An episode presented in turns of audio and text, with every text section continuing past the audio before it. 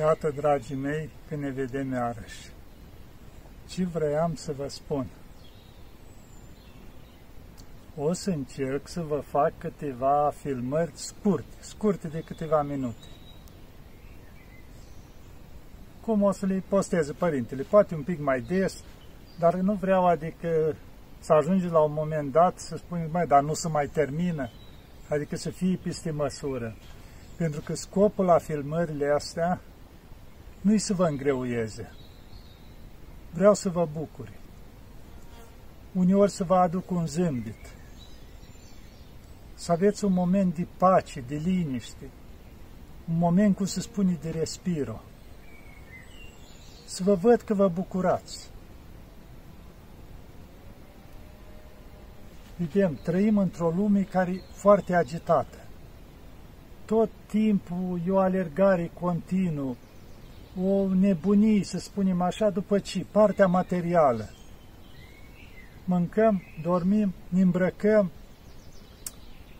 ne odihnim, cam aici se învârte viața. Oare atât e viața noastră? Oare nu merităm momente de alea în care să ne bucurăm, în care să avem timp să-i privim pe cei dragi în ochi, să stăm alături, să-i ținem de mână, să-i îmbrățișăm, Adică clipile alea în care lăsăm totul, să dispară toată materia asta, toată alergarea, toată nebunia după materia asta, să fie așa un moment de pace, cum se spune. Un moment de, în care dispar toate. Rămâi doar cu persoanele dragi roate. Și de asta eu felul meu îmi place să mă bucur de orice lucru cât de mărunt de flori. Vedeți, eu am flori peste tot pentru că îmi, plac, îmi place. Eu cu orice floare vorbesc. Îi văd frumusețea, parfumul.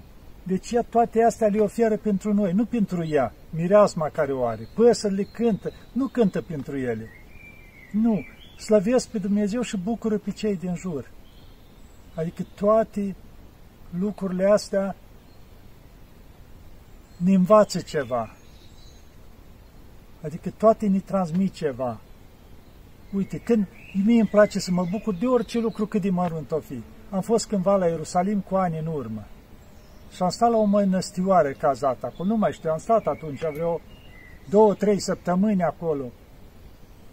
Mergeam în fiecare zi la liturghie, la Maica Domnului, la mormântul Maicii Domnului și îmi plăcea să stau lângă icoana Ierusalimitisă, icoana mea de suflet, icoana mea preferată, care e nefăcută de mână, dăruită direct de Maica Domnului. Și întotdeauna mergeam dimineața, așa, când era întuneric încă, mergeam, mă duceam acolo la liturghie și după aia când reveneam după liturghie înapoi, treceam pe la Sfântul Mormânt, mă închinam și acolo unde eram eu cazat era pe un acoperiș, să zicem.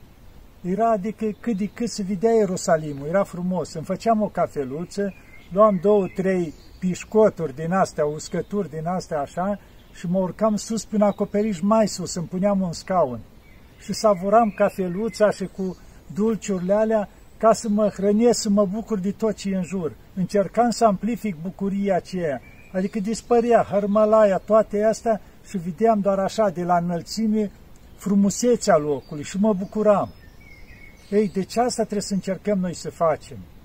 Și de multe ori încerc să vă transmit lucrul ăsta, să mai lăsați momente în care închideți televizor, închideți telefon, închideți totul, ieșiți în natură și vă bucurați.